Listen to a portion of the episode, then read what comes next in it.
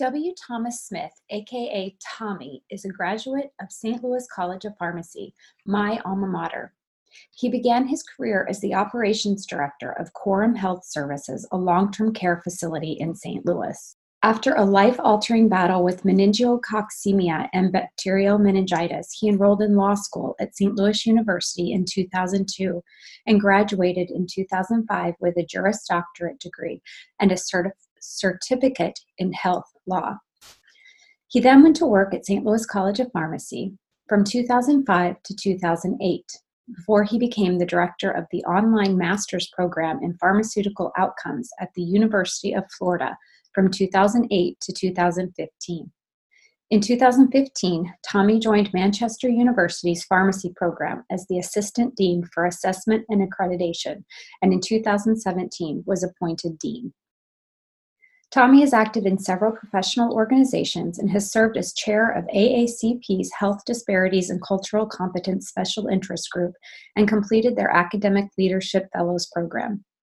He has also been very involved with the health law section of the American Bar Association and has been appointed to the Food and Drug Administration's Non Prescription Drugs Advisory Committee. He is an author, speaker, and leader in areas such as pharmacy law, cultural competency, health disparities, bioethics, and disability law. Tommy is an inspiration. Not many people have gone through what he's gone through, survived, and thrived. I can't wait to share his journey with you. Episode 12 is just around the corner.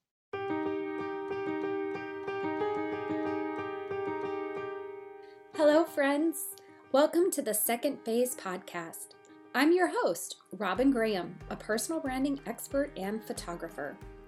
I am so excited you are here with me today to chat all about personal branding, personal development, and life overall in the second phase. What is the second phase? The second phase for me was a change in careers and learning how to navigate a new world and build a business from the ground up when I was terrified to put myself out into the world. For some, the second phase is a significant lifestyle change, a traumatic loss, a move, an illness. It could be any number of things.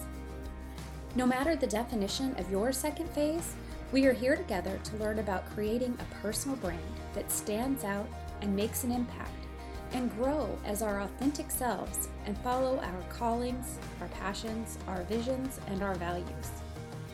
Now grab your cup of coffee or the dog's leash, and let's dive in to a new episode.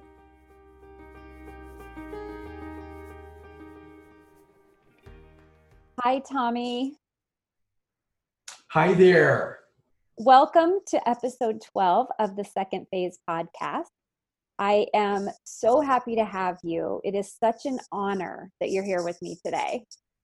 Oh, I'm excited to be here. Can't wait for our discussion.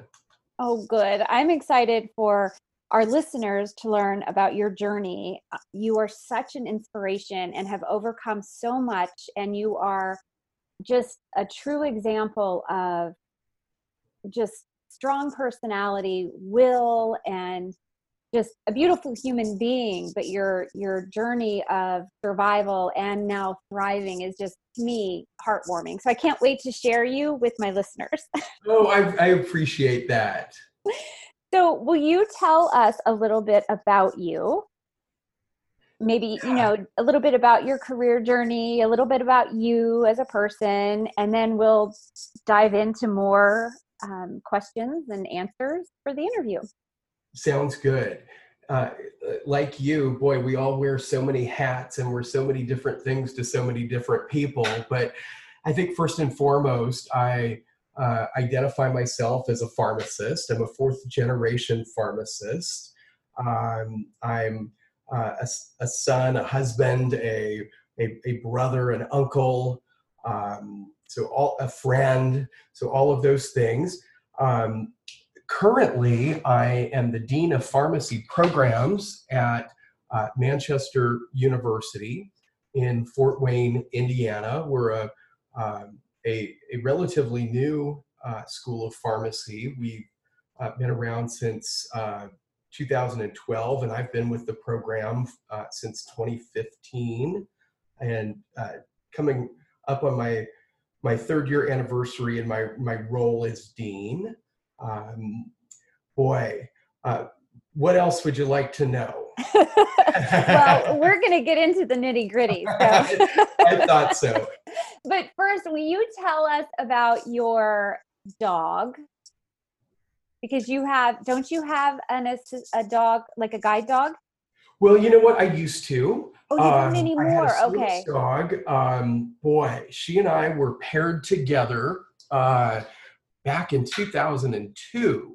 Um, it, it, long story. I have dog allergies and never thought that I would ever own a dog, uh, let alone a service dog. And uh, I was doing a, a bunch of um, oh, speaking with different organizations and, and things when I lived back in St. Louis um, uh, at the the turn of the the, the millennium and uh, was uh, came across an organization that um, worked with service dogs called uh, Champ, C H A M P. Uh, great organization. Check them out online. Um, and I it just so happened that they were training their very first standard poodle to be a service dog, and um, and they said, you know, people with dog allergies are uh, can can usually cohabitate with poodles, and and so uh, we were paired together, and thus began uh, one of my great love affairs in my life with uh, my dog Jazz, and uh, she she served as my service dog for well, uh, she passed away in, in 2013, and, and for the first few years of her life, she really did serve as, as a service dog for me, picking up things that I would drop, and she would do it so delicately. Boy, she, I would drop a piece of paper, and she would pick it up just right at the tip of the corner, and wow. ever so delicately would pass it over to me without a wrinkle on it, and it was just astounding and I fell in love with the breed so much that I actually got a second dog, not a service dog, um, uh, while uh, Jazz was still alive. And, and I still have that dog today. Her name's Lulu. And she, um, she saw Jazz in action, and Jazz would always get a treat after uh, doing something heroic for me. like pick, picking up a piece of paper. And so Lulu wanted to get in on the action, of course, and just picked up on it. And so to this day, she still comes running when I drop something. Now, she did not go through two years of training like Jazz did, and um, and so um, she will just dive toward that piece of paper, whatever it is, and boy, it comes back slobbered on and crumbly. but you know, she, she, gets a treat, and I make a big deal of it every single time because uh, it's she's just so earnest about her approach, um, and so it's it's really very very sweet. Uh, my I, I, I like having two dogs, and so I I, I got a dog after Jazz passed, and uh, Maisie, who is not at all interested in the family business of learning how to pick things up and and bring them. She likes to get a treat alongside Lulu, but she's just not interested in that work. so it's it's really kind of fun. Oh my gosh, that's fabulous. That just made my day because I can just envision this. They're so sweet. Yeah. So we have a golden doodle, but she's three quarter standard poodle and only a quarter golden retriever. And for the same reason, for allergy reasons. But okay. She's when you talk about paper, she eats paper. She never, never would have been good for yeah. you. Isn't that something? It's yeah. amazing. The, the training um, was just so extensive. She actually was trained in a women's prison in Missouri. Um, really? Which is really fascinating. And, and, you know, so I missed her as a puppy.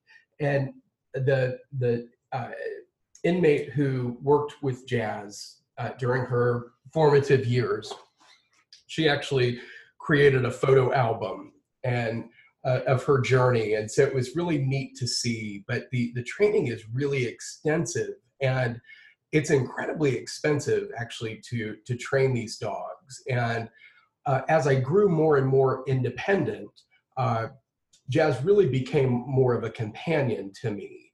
And and so I get asked a lot about, well, why don't you have another service dog? Well, I, I at this stage of my life, I don't need one. Now, I could certainly anticipate uh, as I get a little on in years uh, needing uh, those services and support, but but not right now. Uh, the the people who need them need to be able to have them. Yeah, well, that's very kind of you. Uh, I, I've seen the value that they can bring. Uh, yeah. So you've got to, I guess, pay it pay it along. Yeah. Well, that's so kind of you. Okay, so people may be wondering, well, why does he have a service dog? So you you've mentioned to me that your second phase kind of found you. It did. And in your bio, and when I read your bio early on in the episode, I mentioned that you were a pharmacist and then you went to law school. But you Mm-hmm. didn't do this sequentially. There was a gap of, of time in there. And I would love for you to tell the listeners what you went through to have that pull towards going to law school because it wasn't something that you had on your radar until you went through what you went through. It's really true. Uh, I was in my um, uh, well, my my first uh, my my first phase, if you will, uh, practicing as as a pharmacist. I was the operations director for a uh, a long term care pharmacy in in St. Louis, um, and, was in that role for uh, five years or so, and and really thought that uh, that was that was going to be my life. That I was going to be a, a, a practicing pharmacist and um, do all of the things that uh, I was doing uh, as as a, a, a, young man. And uh, you know that that old phrase, uh, "Man plans and God laughs," right? That yeah. I, I, I'd mapped out my whole life, thinking, okay, well, uh, I'll get promoted into this role after a certain period of time, and then you know I could maybe buy a, a bigger house or whatever it, whatever it might be. All of those things that we we tend to do, and um, and life just really had different plans for me. Um, the the long and the short of it is, um, uh, believe it or not, on New Year's Eve of 1999, I was out celebrating the coming of the the new millennium. And it was just really an ordinary day. I didn't feel great but good enough to go run six miles and uh, uh, do uh, get ready for uh, new year's eve celebrations and those kinds of things. And uh, uh, as i was at a friend's uh, party that evening, I started just really feeling progressively worse and worse as the, the night went on. And uh, boy, it couldn't have been any later than about nine o'clock or so. I decided to call it a day and, and thought that I was coming down with a, a bad case of the flu. Um, given that it was winter and, and things, that didn't seem to be a stretch. And so I went home and, uh, and really just uh, in, increased aches and pains and things uh, throughout the night. Didn't sleep very well. Um, slept off and on throughout the uh, New Year's Day. And about midday, I noticed that I had developed these purple splotches that were all over my my my body, uh, and and my legs were in so much pain, pain I've not really ever had not experienced before and I thought, uh, this is like what I remember reading about in pharmacy school, like septic shock sound, sounding like here. And yeah. I called my physician and described the symptoms, and he said, "Get to the emergency room uh, immediately, and I'll meet you there." And so I I did. I had my partner uh, at the time, now spouse, uh, drive me. Um, and uh, got to the emergency room and i remember being quarantined and um, the uh, doctor sharing the suspicion that i had uh, developed a, a, very contagious uh, form of, of meningitis and um, and I remember really just coming in and out of consciousness. Things uh, things are really fuzzy um, as I think back on that experience. And uh, I was immediately admitted into the the ICU, um, and uh, ultimately I was diagnosed with um, bacterial meningitis uh, and, and subsequent uh, meningococcemia, so this bacterial infection in my my blood, and um, it, it it really affected every major organ. I went into cardiac arrest and liver failure. Uh, had to be intubated as my lungs uh, stopped working. Uh, placed on dialysis, um, and uh, in the early uh, hours, the, really the first uh, two or three days or so, um, they had come in and read last rites a number of times, and I had about a four percent chance of of survival. Um, but it was it was really catastrophic the effect that it had uh, on my body, um, and um, it I, I, was in a, an ICU at one hospital, and about a month later, I was transferred to a second hospital uh, and placed in the, the burn unit of, of that facility in their ICU. Um, that I had also developed a secondary skin infection um, that uh, really, uh, for lack of a better description, it just really kind of ate away at my skin, and and the it the end result mimicked uh, a third degree burn. And and so it, it, at that time once i had was out of the woods if you will uh, they uh, knew that they were going to have to perform uh, a, a battery of, uh, of, of, surgical procedures on me um, involving amputations and uh, and skin grafting and the like.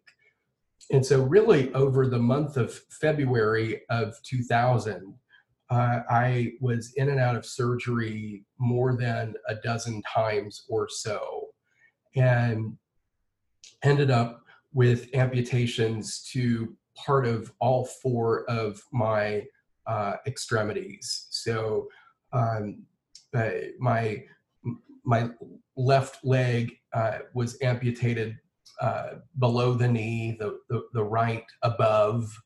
Um, my left arm was amputated right at the wrist, and the, the right a little bit higher. Um, and then uh, skin was um, grafted uh, from oh my back and other parts of my body that um, weren't affected by the the, the infection um, and and grafted into uh, areas that that were. And so most of my arms and legs needed to be to be grafted um, and then I also had extensive uh, scarring and other damage to my uh, to my face. So um, just again, really, really catastrophic. Um, and I, I was uh, placed in a medically induced coma. And so I'm sleeping throughout this entire process and um, processing things uh, as I went. And so in my mind, I'm on this really long journey and saw people uh, come in and out uh, in my in my sleep. People who part of my my past and my present and um, but also processed some of the things that were happening to me as family and uh, medical professional, professionals were sharing um, all of the various procedures that I was um, undergoing. And so my, my, my, mind was processing all of this um, in the form of a, of a dream, really. And so when I finally uh, awoke, which was sometime in uh, about the middle of March. So, mind you, I had been unconscious uh, almost exclusively from the 1st of January until about the middle of, of March.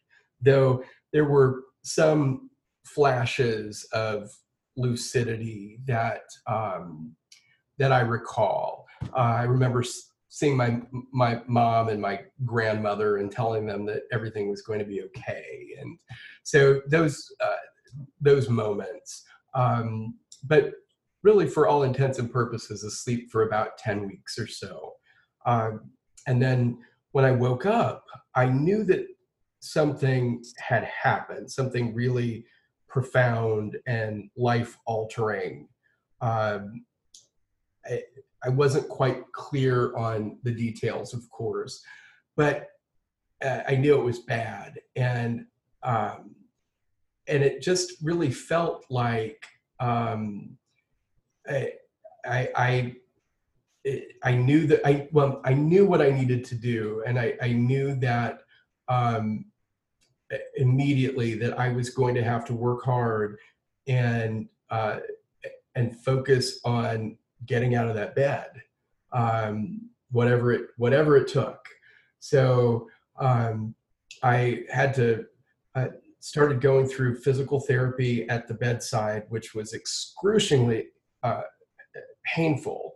Um, I had um, I couldn't move the whole left side of my my body. Um, I had um, uh, diminished really in mass. I was all of about ninety pounds at that point. And, wow! Um, and you're tall, so that's yeah, that's yeah, like I nothing. Was, I was right at about six foot, and at that point, I was maybe 170 pounds, 165 pounds or so. Um, I and yeah, so it was, I had, was really pretty emaciated, you know, and uh, had just lost muscle mass and had to regain all of that.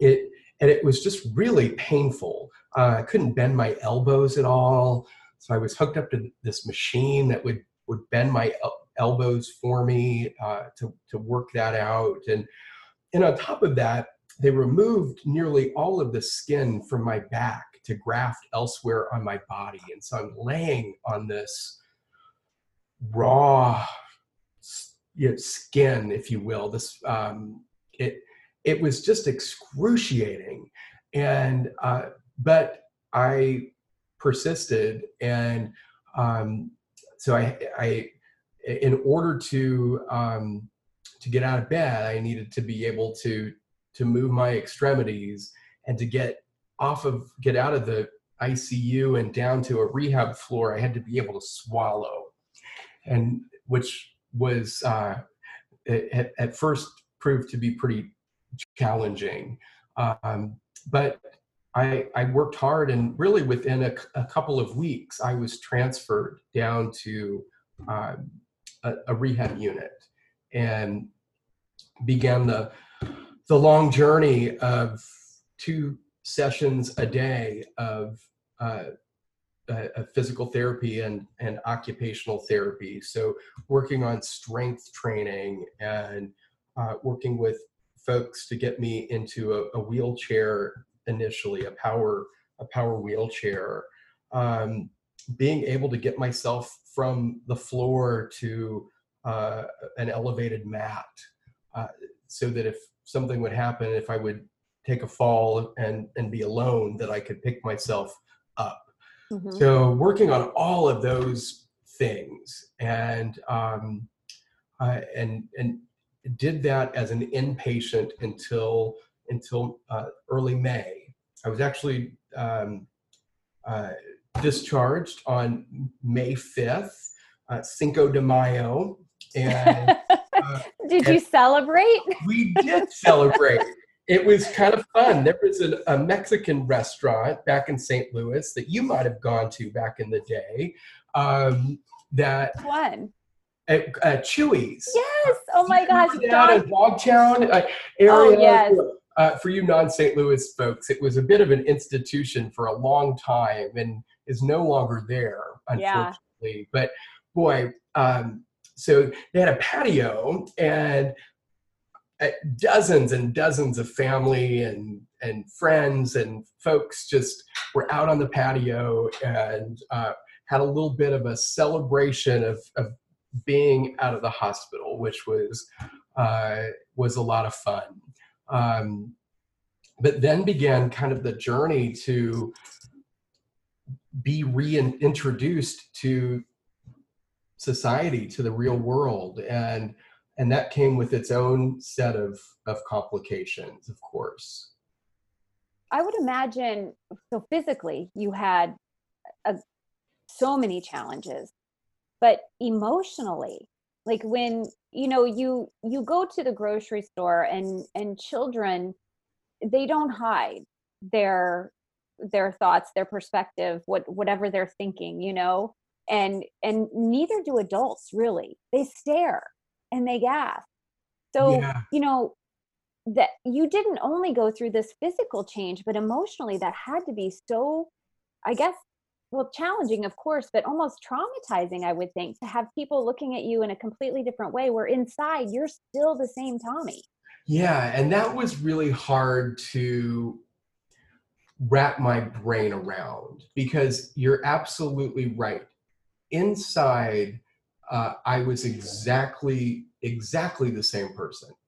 Um, and and didn't really even see myself. And you know in many ways i still don't as a person with a disability yeah. which might sound a little strange. Um, but you're absolutely right. I would go out in public um, and i was convinced that every eye was upon me that every conversation that was being had in the aisles uh, was about me that um, and it it was um, it was humbling. It was um, it, embarrassing. Um, it it certainly made me sad yeah. um, you know, can I interrupt you for one second? I, I just want to ask you this question. So for for those listening and even as a parent to guide, you know, children, what what do you recommend in that situation when people see someone that clearly something has happened to them? Right. They don't look and this is quote unquote normal because obviously you're still normal, but physically you have some differences. Right. Um you what what should people do in those circumstances when they meet someone that has disabilities do you avoid them to save face or do you approach them and say hey what what happened well it's a great question and um and i have i i, I think i have faced sort of the gamut of experiences and i i think that uh that people are unique in uh, in what they want out of others.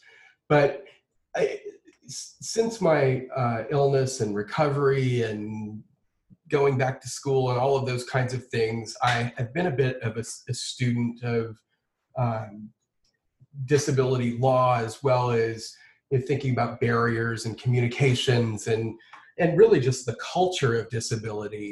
Um, and it seems that at least people what people want is is kindness mm-hmm. and um, and for people to not make assumptions uh, mm-hmm. uh, and, and, and I, I, know that that sounds a bit simplistic um, but what i like is for um, it, I would rather someone ask if I need assistance and me then be able to respond, uh, yes, I do. Thank you for asking. Or uh, no, I've got this. I appreciate it.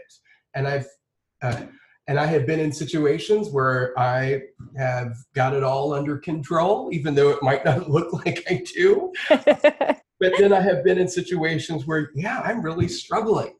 Um, and uh, having that extra help uh, is is really beneficial and so asking um, but i also think that um, I, I, don't know about you, but I, I remember being a, a, kid and and it, you didn't see a lot of people out in the community 20, 30, 40 years ago with disabilities. No. And society just wasn't as accessible as it is now, though we have a long way to go. Well, uh, do you think? I think people hid the people with disabilities too. It, it was part of the culture, right? Yeah. And so, um, so we didn't. It, so it wasn't. It wasn't commonplace. No. But when we did, it was well, don't stare, or don't. Uh, we just don't engage. Don't. We're shushing you by, you know, like, come on, let's go, let's go. You know, Absolutely. hurrying you along so that you, you could avoid the situation or the person or the scene. Absolutely, and I think for me, that's the worst thing that you can do, especially as a parent. Because what I have found um, with kids is kids are incredibly inquisitive mm-hmm. and um, are not looking out of malice, it's curiosity. Yes. And they're not afraid to ask a question. And what I have found in my experience is when a kid asks a question, what happened? Uh, or you don't have any hands or feet. How come? And I explain that my hands and feet got sick and that the doctors had to take them off in order for me to get better. That's a story that kids can understand. Mm-hmm. Different. But then all of a sudden it's not scary. Yeah. That makes sense to them. Doctors fix people right? And right. and so after they have been able to ask the questions that they have, you know, then all of a sudden I'm just Tommy. Or if it's somebody that I am encountering and won't see again, then I'm all of a sudden not all that interesting anymore. Right. And so it it destigmatizes uh, their their view yeah. and and it makes them much more accepting and and that's what we want but by shushing by don't look by um, i mean i've seen parents physically adjust their kids heads to look away from me well then all of a sudden i'm something different i'm something maybe to be feared I'm I'm not to be understood, uh, and it makes it a bigger deal. Well, it almost takes the humanality out of it, if that's a word. Absolutely does. It absolutely does. I, I used to go to the YMCA, and the times that would work for my swimming schedule were when all the kiddos were there for their swim lessons, and I was Mr. Tommy to a lot of those kids, and not at all very interesting. Um, and you know, I talked to grade school classes, and years ago when I had my service dog, I'd bring her in with me, and we'd do lots of tricks and things. And dog was interesting. I was not right. you were just an old man. Who's this guy? And so, um, but I was just another guy. I was just another. Um, it not the guy in a wheelchair, not the guy uh, without hands or feet.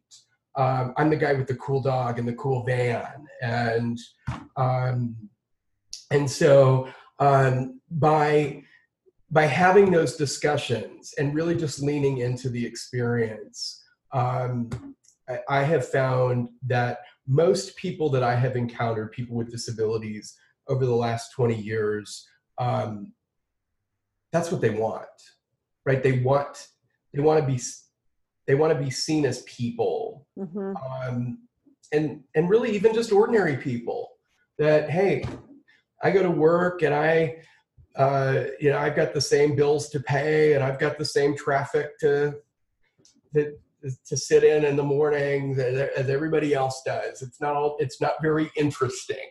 Yeah. I tell people that I, I, am really just not very interesting when you when you strip everything away. Uh, I, I, come to a job like you, and uh, it's um, we just I just have a different experience, and uh, and maybe and maybe that's the interesting part. Would you like to learn more about personal branding? Maybe you are ready to take your existing brand to the next level. The Brand Insider Mastermind will delve into every aspect of personal branding and help you create or up level your personal brand, help your business soar to new heights. There will be an opportunity to learn, an opportunity to ask questions, an accountability partnership, an opportunity to grow your network and referral source, and much more. We will meet bi weekly for one and a half hour sessions. During each session, a personal branding theme will be presented and discussed. Each individual will have time to ask questions and report on their specific tasks or action items. Goals and tasks will be set for the next two week period. And the Brand Insider Mastermind will be a place of accountability and connection with no judgment, only kindness and accessibility to personal and business development. The first session will start March 31st and run through June 17th, a total of 12 weeks. Each mastermind participant will receive a one on one consultation at the end of the 12 week session. This is a value of $300, but will be included in the price of the mastermind for the introductory mastermind session. The themes that we will discuss and that will be taught during the mastermind sessions include the five C's of personal branding, the five W's of personal branding, the five components of a personal brand, how to identify your niche and ideal audience, content creation and differentiation, blogging, email marketing, networking, individual website and social media profile reviews and recommendations from me. Participant led discussions based on questions and needs. The price for this is only 397. It is a one time super low introductory price. Space is limited to only 12 participants to guarantee one on one attention. In addition to everything else mentioned, you will have access to my private Brand Insider Facebook group for ongoing access to the mastermind for learning, questions, and accountability. I sure hope to see you in the Brand Insider Mastermind in spring of 2020. To access the information, to learn more, or to register, go to my website, www.robingrahamphotography.com forward slash shop.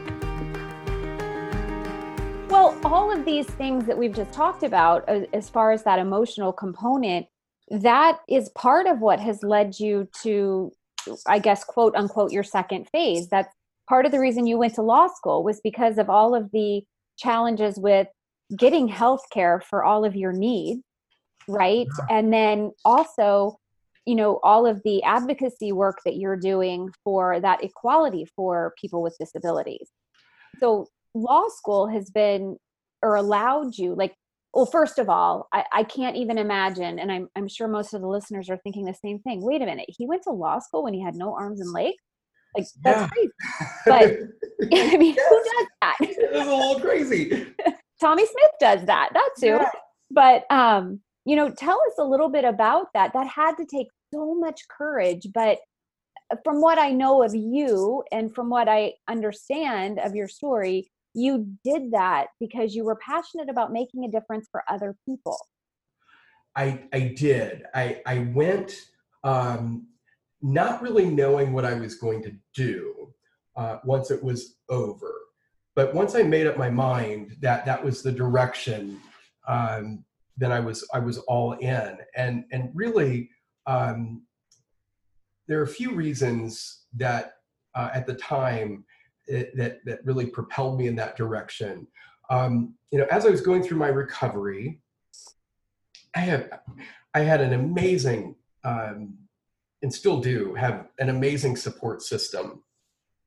Big family, uh, close family, uh, who were just uh, selfless in their um, in their love and devotion uh, to me.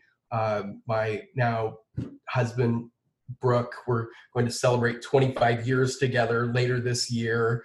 Um, was um, a, at my bedside at the hospital every day for the better part of four plus months. Um, and good friends who um, took time away from their own families and their own lives to make sure that I had what I needed. And I could live to be 150 and could never repay that. Um, and this, I hope this doesn't come off sounding like sour grapes, but for the first, those, those first two years, um, until I, I, started law school in the fall of 2002, um, that the first, until then, um, I really didn't have um, any time to myself. Mm. It was filled with uh, full days of therapy. Even after I got out of the hospital for a year and a half, I went to outpatient uh, rehab um, Monday through Friday from eight to five, like it was my job. It was my job at the time. And had people t- take me to and from, and of course, being in the clinic all day and um, needing assistance, especially early on with showers and hygiene and other things. And I needed to do something that was just, it was just me. Mm-hmm. And, escape almost you know and I, I, I felt like if i really am going to live you know that quote unquote normal life that i had to get out of that bubble. Um, it could have been really easy to stay there and become over overly reliant uh, to my detriment on others. Um, and I, I, just felt like I needed to do it. Now, thankfully, I was able to, um, not long before uh, starting school, was able to get a van and went through uh, driving lessons and um, eh, and was outfitted with a minivan that was really set up just for me to drive, and um, and that allowed me a lot more freedom at that point. Uh, but still, I needed to do something just for me. Also, um, because of my physical limitations, it, which were really incredibly frustrating because I used to run and boy, I was at the gym five nights a week and did aerobics classes and all sorts of things. And, um, and so because of those physical limitations, I knew that it was intellectually or cognitively, you know, that's where I would need to focus. And and so I felt like in order to make myself whole again, as crazy as that sounds, I needed to do something that not everybody can do, whatever that would be. Mm-hmm. And it, it, I needed to to do something challenging. Not that relearning how to drive and eat and bathe and all of those things weren't challenging enough but i needed i needed something almost validating um as as odd as that sounds. Well it's almost like self-discovery. It it was and i also knew that there was something more for me that i was put on this different path if you will and to, to do something different to maybe do something more uh, than what I was doing before. And and as you mentioned, during that time of recovery, I uh, had struggles with uh, my insurance company. And mind you, I had the Cadillac package of uh, insurance and still faced challenges. Um, it, it, I the I caught the my case manager really trying to pull the wool over my eyes, and thankfully, having uh, spent years in in pharmacy, uh, I knew that what they were telling me was not was not accurate, mm-hmm. and and also saw that while I was getting state of the art equipment or uh, extended visits or uh, whatever it might be, others who were um, going through therapy alongside me for their various challenges. Saw so many of them um, not get the care that they needed, the care that they deserved, and saw that it, in many ways, set them back, held them I back. think, do you think a lot of people don't know that they can be their own advocate? They do not. And, if you have someone, and, and I would say to everyone listening, you know, if you're not a medical professional, if you have someone that you're related to or a close friend, tap into that resource absolutely. because you you know i remember when my father was was sick and and dying it was you know the ins- battling the insurance you know a pet scan was absolutely needed where else was the cancer the only way to know Right. was a pet scan well it's not covered well because i had been in the managed care sector when i was working as a pharmacist i i knew the ins and the outs to make sure that we could get what we needed. So don't ever hesitate right tommy to to be your own advocate. Fight for yourself because you're the only one that has the voice to do so. I agree. And and I was really fortunate also that I had a, a physical therapist who was an absolute bulldog. She was a fierce advocate for me. Uh, eh, just formidable in the way that she challenged uh, them. And so um, so your own healthcare provider uh, can step in and be that advocate that you need as well. Um, and and in my experience, found that so many of them are.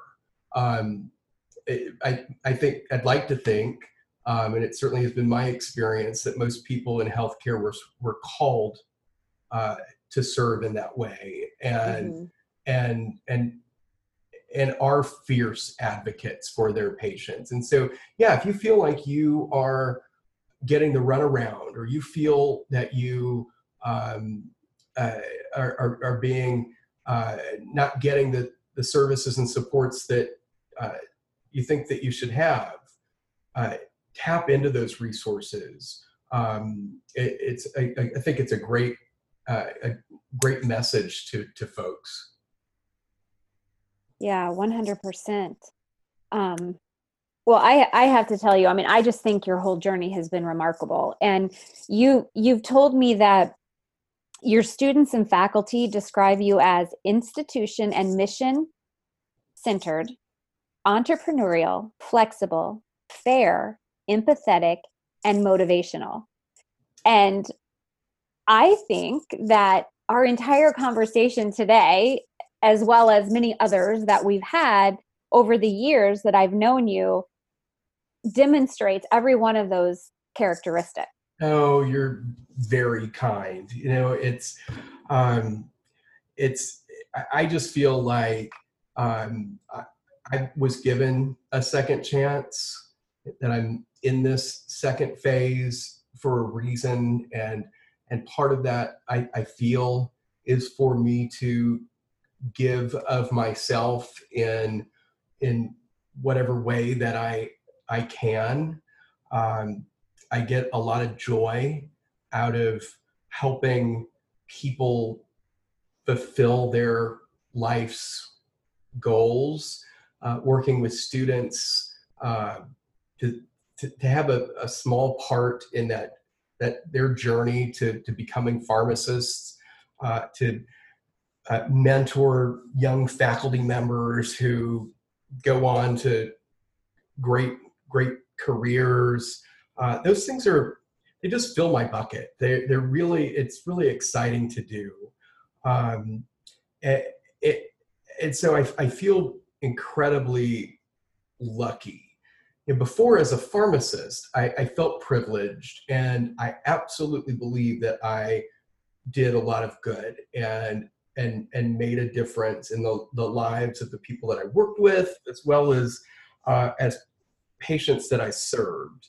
Um, I, I feel like in in the role I'm in now, I, I just feel it's it's much more exponential. That over the course of a career, you could work with hundreds or even thousands of students, and hopefully, each of them take something away from our experience together that maybe makes them a more empathetic practitioner or um, a better mentor to their staff or whatever it might be.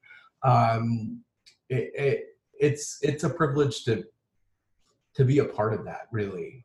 In a way, it's the whole concept of paying it forward. If you think about it, you're you're giving these individuals, students and faculty members, a piece of you that they are going to learn from and is probably going to make them a better person than from where they started before they met you because of all of the experiences you've had and the things that you can share with them and teach them and then they're going to go on and teach how many other people right. those things? Right. and it's just that web of kindness is just going to continue in, into infinity. It's really cool. It, absolutely. Absolutely. And you know and i also um, i think sometimes it, well you went through pharmacy school and you know how challenging it is. And um, without uh, external complications right? And, yeah. um, and so i think when uh, because of my interactions with students for example i have had a number of, of them throughout uh, my career and over the years um, tell me that when they think that boy their challenges are really insurmountable that they've got multiple assignments due or uh, this exam or uh, they've got to work because they're putting themselves through school or whatever it is and and and all of those things that just compound that experience that uh, I have had students just say, I, then I think about the, the things that uh, that Dr. Smith has gone through, and um, and uh, it it makes it seem more manageable. Uh, that it's not impossible if I just focus, and and I think it, to me, I I I love that because just by being here and I think that's the advantage of in living in a diverse world that just by showing up and being that guy in a wheelchair, being that guy with no hands and feet, right, that still mm-hmm. shows up every day, whether it's snowing or uh, whatever it might be, that there are just just by showing up and being who I am, without even having a conversation or being in the classroom or whatever it is, there's value in that. Yeah. You change perspective every day. Yeah. Yeah. That the impossible is possible. Yeah. And and I think that's it, it that's a real privilege for me uh, to be able to do that. Um, and so I, you know, I think that the more interactions that we have with people whose life experiences are different than ours. Um, I think there's a lot of value in that. Um, it enriches our lives in so many different ways. You know, Tom, I usually ask what is one piece of advice you would give someone? oh, goodness. But you have you have done it.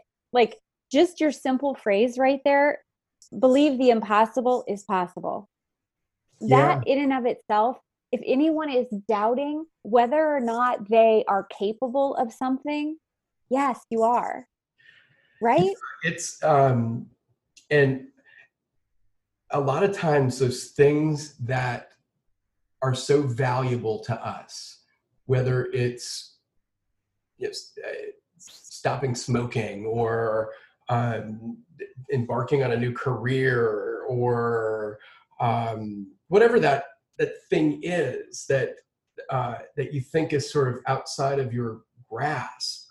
Um, it, if you if you want something badly enough, um, most of the time you can achieve it. Now, it, like most things that are of value in life, uh, it's not easy.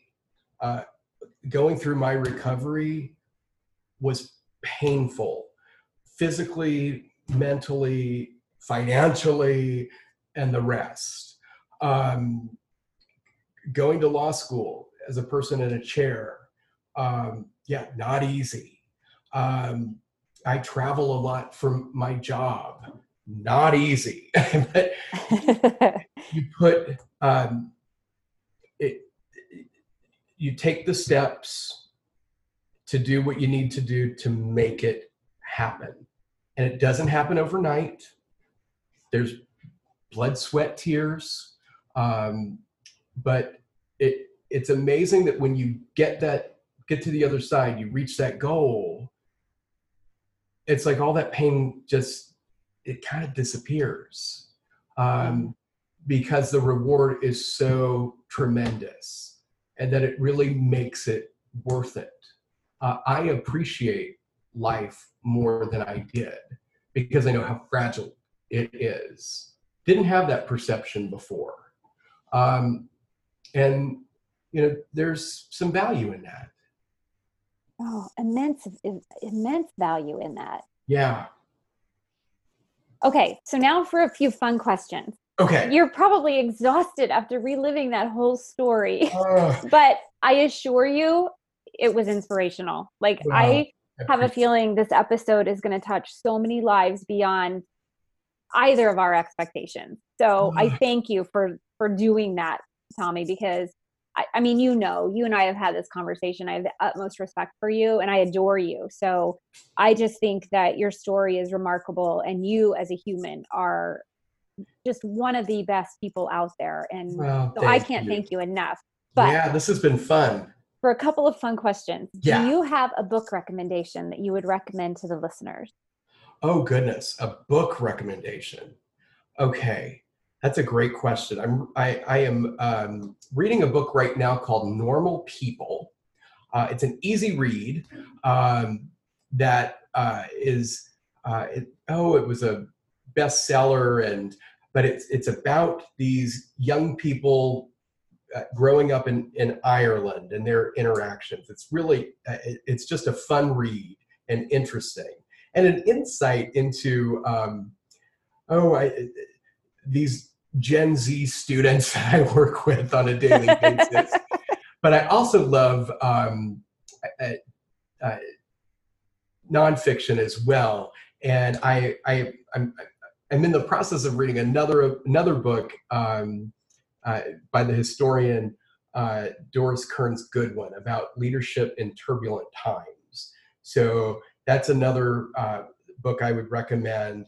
And so it's um, it, it it really is a fascinating insight into uh, four of our presidents um, and the the struggles that they had and how they worked through it. And uh, so interesting history lesson, but also um, different um, showcasing different approaches to leadership, which I think is really um, interesting to me, uh, it- especially in my role. Oh yeah.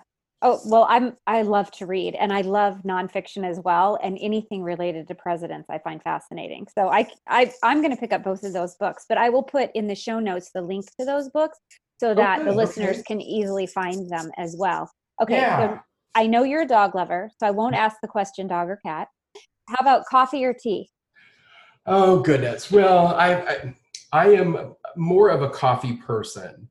Um, boy, it, and it it is this it is my vice, Robin. It's an embar it's it's it's embarrassing, but it is it's my vice, and it all started back in our pharmacy school days a hundred years ago, uh, when we would work those late into the evening uh, uh, shifts, and and then even uh, uh, oftentimes overnight, and Yeah. uh, and being a student and everything during that time, uh, coffee was about the, the only way to get through that.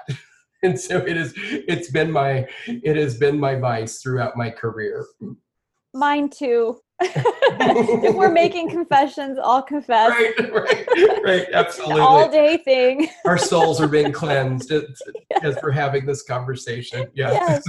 Okay. And then one last thing. What is your guilty pleasure? And I have a feeling I know what you're going to say, but I might be wrong. So I'm going to ask you anyway. Oh my gosh. I have so many guilty pleasures. Now I'm more curious about what you think my guilty pleasure is.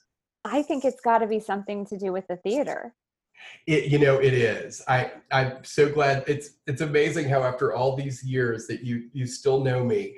Um, eh, I, I, I am a theater nerd. And can I tell a very quick story? Do we have time? Yes. One last story, please. One last story. I, Yes. um, throughout my recovery, I was um, eh, urged by multiple people, mostly healthcare professionals, to seek out a focus group. Well, there are not a lot of focus groups where people went through exactly what I went through. So I went to some of those and I did not find them, uh, not, not focus groups, excuse me, support groups, support groups. Um, so I, I just found them to not be supportive. And not because of anything they were doing wrong. It's just, I went to a burn support group, for example, and I just couldn't relate. Even though we looked the same, I couldn't relate. Um, I didn't have that trauma. And so I actually um, uh, was uh, met through speaking to different businesses and, and such, a, a theater company called the Disability Project in St. Louis, um, comprised of people with and without disabilities who wrote and performed original pieces about the culture of disability. And I performed with them for a year, the entire year leading up to going to law school. I was part of the Disability Project, and it that was my support system. That those were my people, um, and it was honestly one of the best experiences of my life. Um, and so, uh, but you know, thinking about guilty pleasure, I get to New York at least once a year and jam cram my three or four days there full of as many uh, shows as I can see. So yes, it's uh, it, it really kind of couples my love of theater with uh, with travel and such. So it's it's yes, you're spot on there. Yay. I love to be right. well, with Can that, I also say dark chocolate? yeah. Oh well, I'm right there with you. And Yeah, there's right. nothing better than a piece of chocolate swallow, followed by a chug of coffee, right? Yeah, absolutely. Yeah. Now you're talking. All right. Well, with that, we are going to end this episode, but I'm sure this is probably going to go down as one of my favorites ever. But thank you, everyone, for listening. And Tommy, if people want to reach out to you to either learn more about you or maybe get information on, you know, like like for example, the Disability Project or things like that, where can Yeah. they find you to reach out to you? Well, uh, I uh, you could find me on the Manchester University Pharmacy webpage. Uh, it might be a little more convenient to email me. I'm at wtsmith at manchester.edu. That's awesome. Tommy, thank you so much for taking the time to interview with me today. It has just meant the world to me. Oh, it's been a lot of fun. Thanks for having me.